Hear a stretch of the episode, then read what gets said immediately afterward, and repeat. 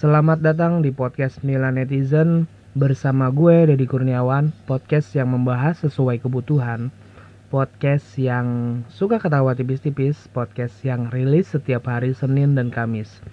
Menemani kesibukan lu semua, podcast Milan Netizen episode ke-20 hari Kamis tanggal 9 Juli 2020.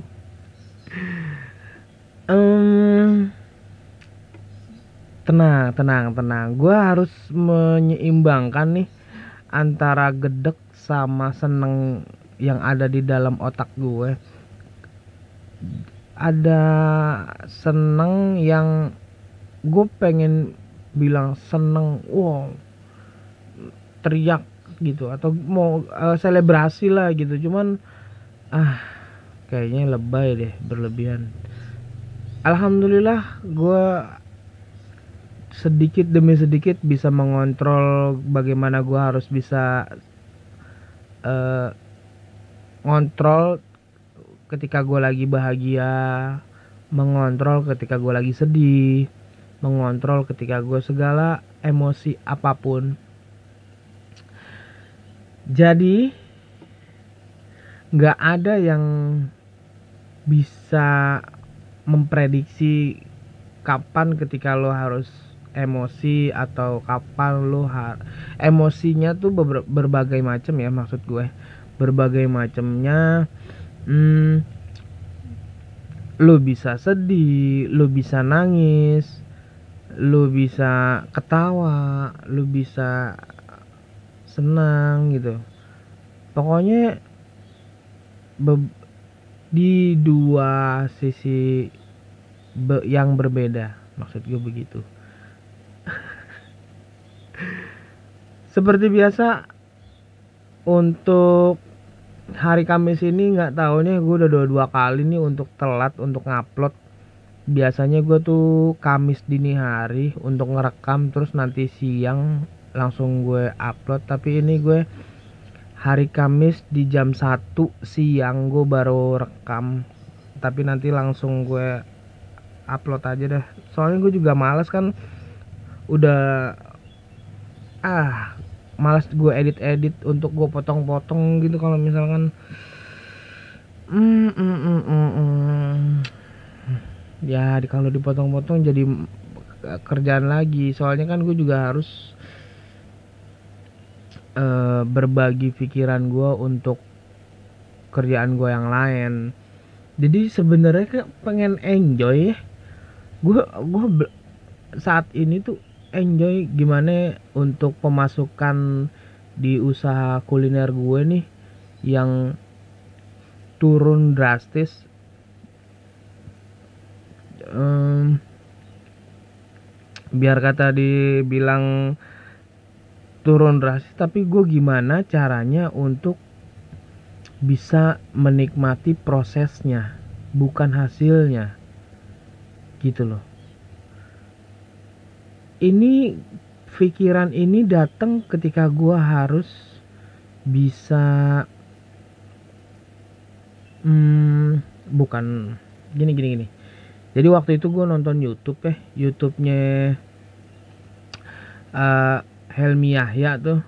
YouTube-nya Helmi Yahya tuh apa sih namanya? Gue lupa deh.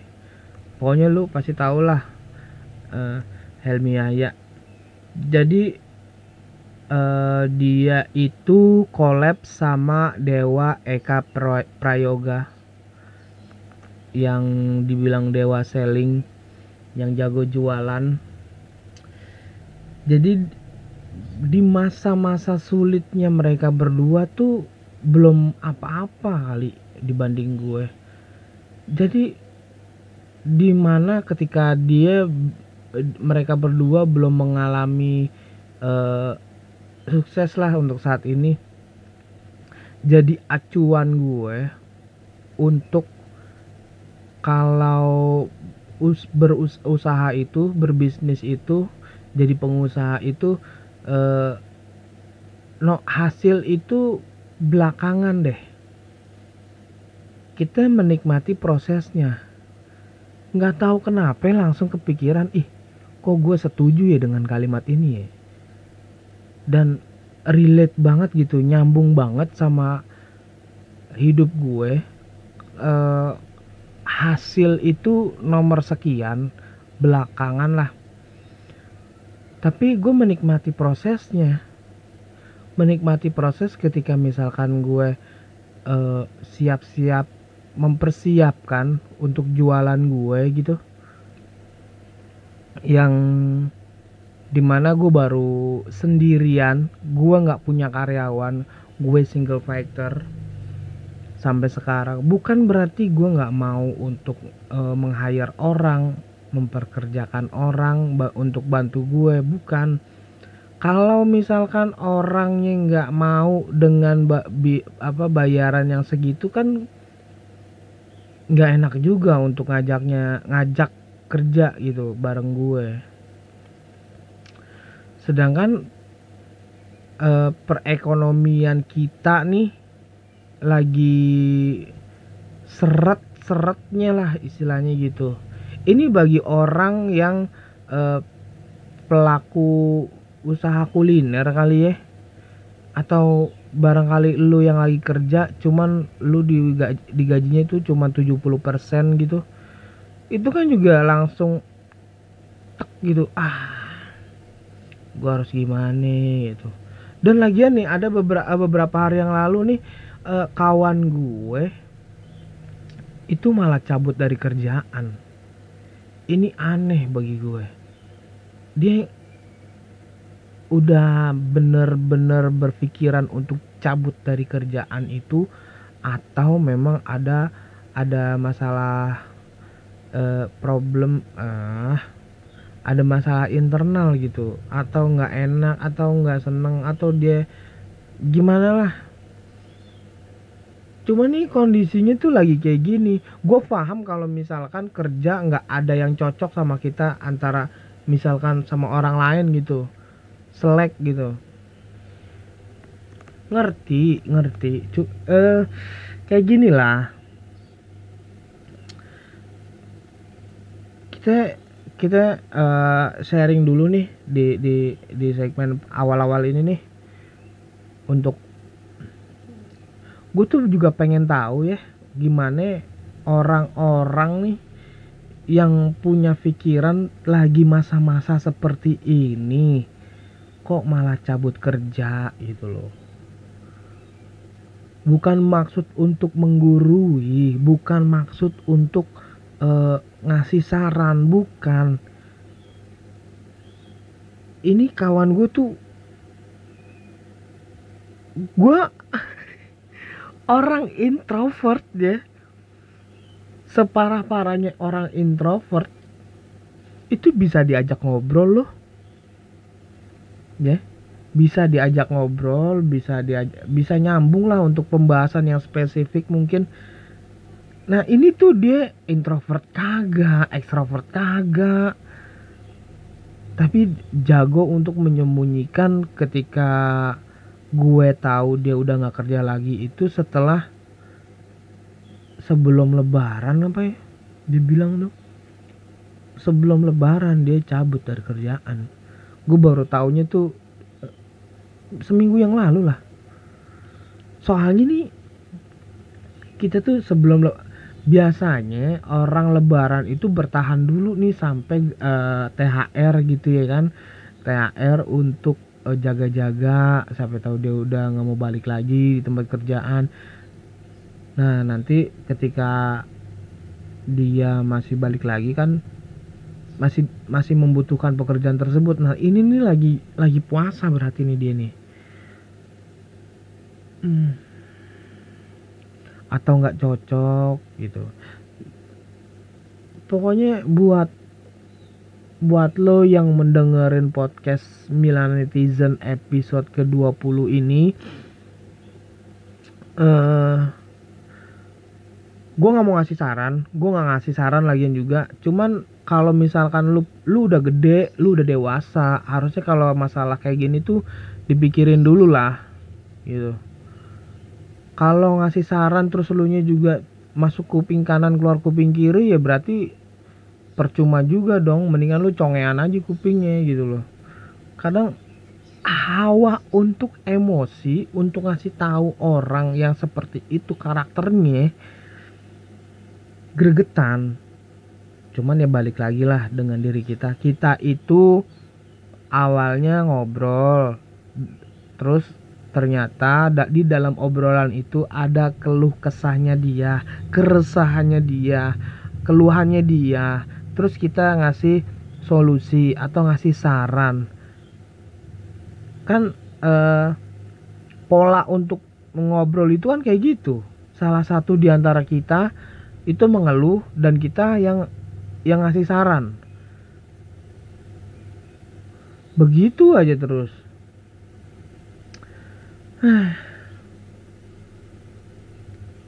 kemarin gue juga baru collab sama kawan gue di podcastnya dia podcast Milani Strip.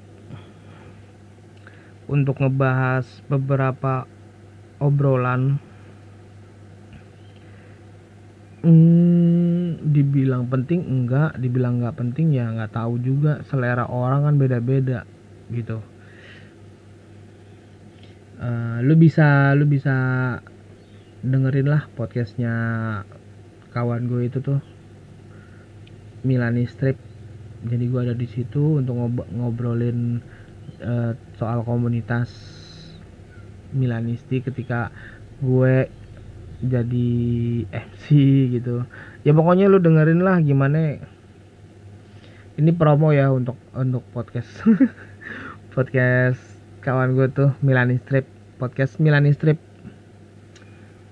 Dan untuk temen-temen pelaku usaha kuliner kecil-kecilan nih belum menengah baru kecil ayo kita semangat bareng. Kita berjuang bareng jangan sampai nyerah. Bertahan di masa sulit itu penting. E, karakter orang untuk mempertahankan usahanya itu sebenarnya sama cuman caranya aja beda gitu. Maksudnya begini ya bertahan ya bertahan bisa. Cuman kan e, kita nggak tahu keperluannya gue sama keperluannya lo itu beda. Misalkan dari pengeluaran ya siapa tahu lo sehari bisa ngabisin cepet 100 ribu. Terus gue bisa sehari ngabisin gocap. Nah gue turunin lagi kan bisa gitu. Untuk uh, terus gue juga baca-baca di di Grab atau di GoFood atau di Tokopedia untuk gimana tips-tips. Ini ini saat-saat seperti inilah uh, kualitas dari tips-tips di e-commerce seperti Tokopedia atau GrabFood atau GoFood gitu. Ini penting banget seperti saat seperti ini. Kenapa pas lagi kepepet itu tips-tips seperti itu berlaku tapi ketika lagi kita di atas kita lagi flow santai keuangannya nggak turun keuangannya nggak naik pemasukannya lancar pengeluarannya biasa-biasa aja itu saran-saran tips-tips tuh nggak mempan. Seolah-olah kita tuh bisa menangani semua. Ya kan? Begitu nanti eh, zona nyamannya itu diganggu tek udah lu dengerin edukasi tentang bisnis strategi bisnis ya kan? Personal branding terus uh, tips-tips uh, jualan biar laku di e-commerce gitu. Ah ayo ayo ayo ayo. Lu semangat yang jualan usaha kuliner yang kecil menengah gitu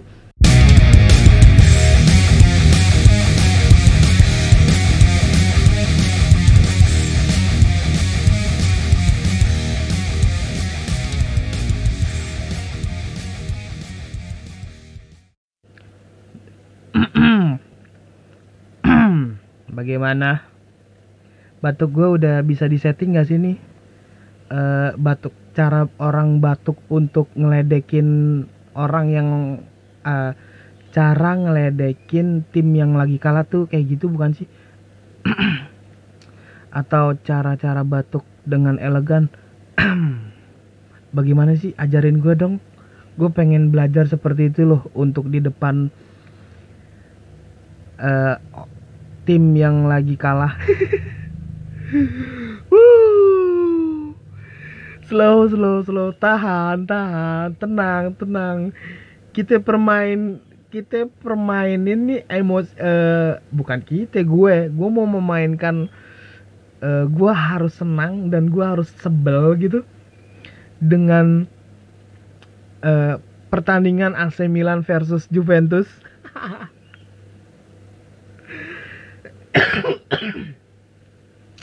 yang di awal-awal sebelum kick off dua hari sebelumnya atau tiga hari sebelumnya setelah pertandingan lawan Lazio Lazio dibantai sama AC Milan.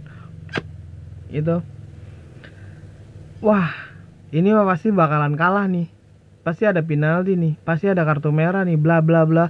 Yang di mana itu AC Milan bakalan kalah. Ya gue gue setuju aja gue ya gue sependapat. Itu kan karena emang sebelum pertandingan coy. Gimana? Kalau sebelum pertandingan dengan statement-statement orang yang uh, berasumsi dengan Milan tuh pasti kalah bro. Oh iya ya pasti kalah sih kayaknya lawan Juve. Milan tuh lagi jelek mainnya. Oh iya ya apa lagi jelek ya lu harusnya tahu Juventus tuh lagi jaya-jayanya sekarang. Oh bener tuh kayaknya. Gue juga tahu sih. Dia nggak pernah dia nggak pernah absen Scudetto loh setelah AC Milan tuh terakhir di tahun 2010 2011 Scudetto Juve mulu. Emang juara ya Juve ya. Terus dia bilang dan Juve juga sering dong masuk ke Liga Champions ya minimal semifinal semifinal gitu kan pernah main final. Tunggu tunggu tunggu tunggu. Semifinal terus lu bilang tadi apa? Final Liga Champions. Hmm, menang gak ya? Gimana gimana?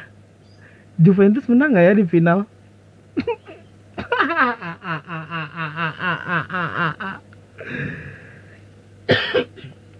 AC Milan tuh tim mediocre bro. Harusnya tuh Juve harusnya menang.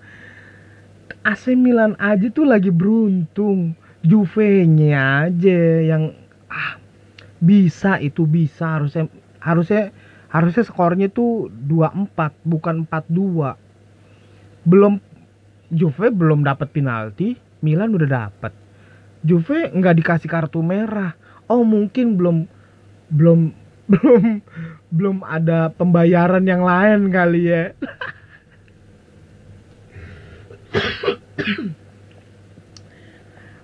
Atau Milan itu tuh tim ampas gitu loh.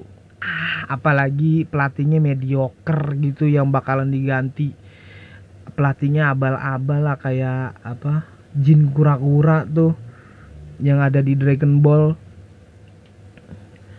pelatihnya asal-asalan semua pelatih dari legendnya Milan pernah Gattuso pernah Sidorf pernah uh, Christian Brocchi pernah Inzaghi ya kan? Leonardo juga pernah.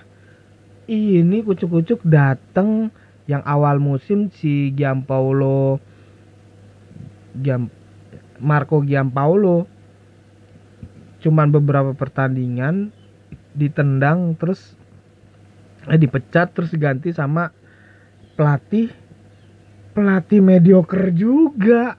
Ya ya gue sebagai penggemar AC Milan pun oke okay, gue terima gue terima dengan keadaan ini. Terus lu masih inget nggak kata tukang parkir? Ayo terus terus terus terus ayo ayo ayo ayo. Ganti ganti ganti ganti. Ayo ganti ganti. Siapa pelatih yang mediocre semua? Ayo ayo. Ayo masuk masuk masuk masuk. Eh, uh, 10 pertandingan lu nggak pernah menang pecat. Lu 15 pertandingan pecat. Gimana? Gue nggak tahu dengan cara mereka yang uh, mengontrak pelatih seenak jidat terus gonta-ganti pelatih gitu.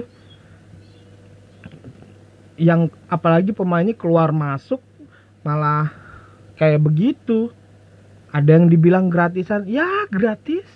Iya gratis bener-bener uh itu Milan mah banyak utangnya sebelum dipegang sama Elliot. Wow wow wow Yong Hong Li ya Yong Hong Li aja itu kirain tuh uh, miliarder miliarder. Ternyata dananya juga minjem. Ah. Wow lu bayangin nih ya satu tim full satu timnya AC Milan sama juara Liga Inggrisnya aja Liverpool kan itu tiga kali lipat loh. Tiga kali lipat uh, dari penjualan Milan eh penjualannya dari jualan pemain pemain Liverpool itu 900-an juta gitu sama AC Milan tuh cuma 300 ya kan? Gokil. Ini mau ngalah ngalahin Juve di kandang Milan yang kagak ada penontonnya. Wah sebelum pertandingan emang begitu. Ada ada negatif yang uh, para Milanisti nih atau Milanista nih yang ah gue mendingan tidur aja lah. Pasti ini mah kalah. Nggak ada nggak ada semangat semangatnya gue nonton Milan. Iya bener. Lu mendingan tidur enak. Nih kan? Atau lu nonton Korea misalkan bisa jadi. Atau yang apa pun gitu. Jangan nonton Milan takutnya nyesek doang gitu.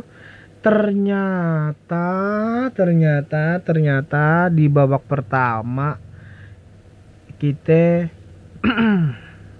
masih bisa nahan imbang Milan masih bisa menahan imbang Milan menahan imbang Juve AC Milan bisa mena menahan imbang Juventus dengan skor 0-0 di babak pertama. Begitu banyak orang yang update tentang seri aja loh. Ini Milanisti tuh heboh heboh bener lawan Juve Milan lawan Juve seri di babak pertama tuh ayo ayo ayo babak kedua babak kedua ayo macam babak kedua. Babak kedua di luar sana selain kita penggemar Milanisti atau ada juga yang Milanisti udah ini tinggal kartu merahnya doang ini sama penalti. Wow wow wow wow gokil gokil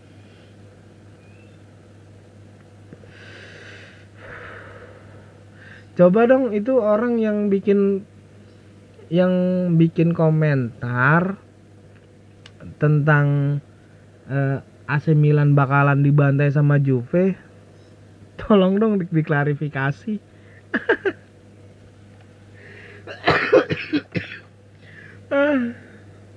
Padahal gue juga sebenarnya orang yang pesimis dengan Milan sebelum kick off. Nih kayaknya bakalan kalah nih.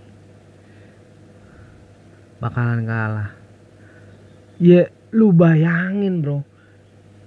Di di babak pertama, eh tapi nih orang buat lu yang yang lihat pertandingan AC Milan nih eh sorry nih nggak apa-apa ya rada lebih panjang ngomongin Milan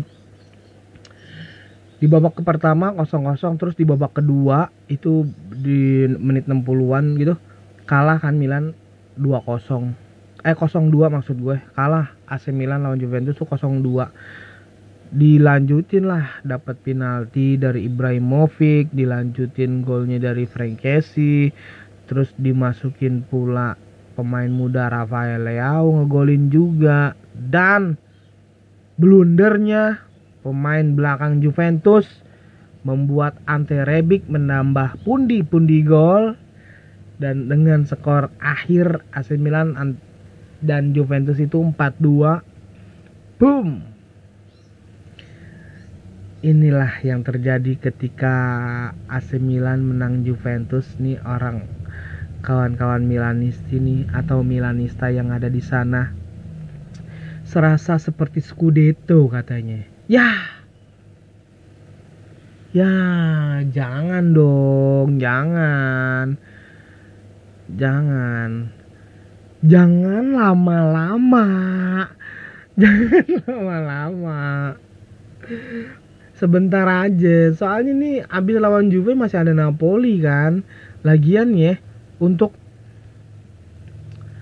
uh, selama pertandingan AC Milan versus Juventus kemarin skor 4-2 itu menandakan selama 4 tahun lah AC Milan menang kembali melawan Juventus yang terakhir itu di tahun 2016 dengan skor 1-0 nah yang sekarang itu di comeback sama pemain AC Milan dengan skor 4-2 apa kalian happy para Milanisti apa kalian senang para Milanista?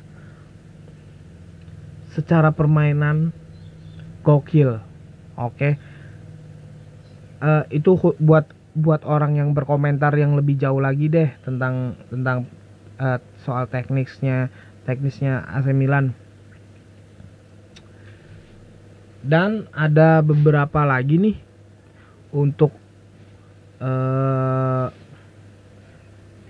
yang baru tahu tentang AC Milan versus Juventus dengan skor 4-2 tadi itu kan selama itu uh, baru menang lagi 4 tahun selama 4 tahun bisa menang lagi di Giornata ke-32 AC Milan versus Napoli. Uh, iya sih Napoli ya, bener. Tapi tunggu deh uh, sebentar sebentar sebentar sebentar. Oh iya di Napoli tetap itu di kandang Napoli di San Paulo Napoli versus AC Milan. Yang saat ini tuh udah seneng. Waktu menang lawan Juve itu skor uh, eh, AC Milan di posisi kelima. Sekarang balik lagi di posisi ketujuh tapi beda dua poin sama Napoli dan Roma. Dan beda 5 poin sama Inter yang saat ini baru main ke 30 yang lainnya itu lah udah 31 hmm, nanti kalau misalkan ada beberapa pertandingan ke depan soal AC Milan kayaknya gue bakalan lebih lama untuk ngebahasnya. Ke sini sini jadi males juga untuk ngomongin apa yang lagi rame gitu di di luar sana. Padahal itu juga penting buat gue obrolin. Terima kasih sudah mendengarkan podcast Milan Netizen bersama gue Didi Kurnawan podcast episode ke 20 dan jaga kesehatan lo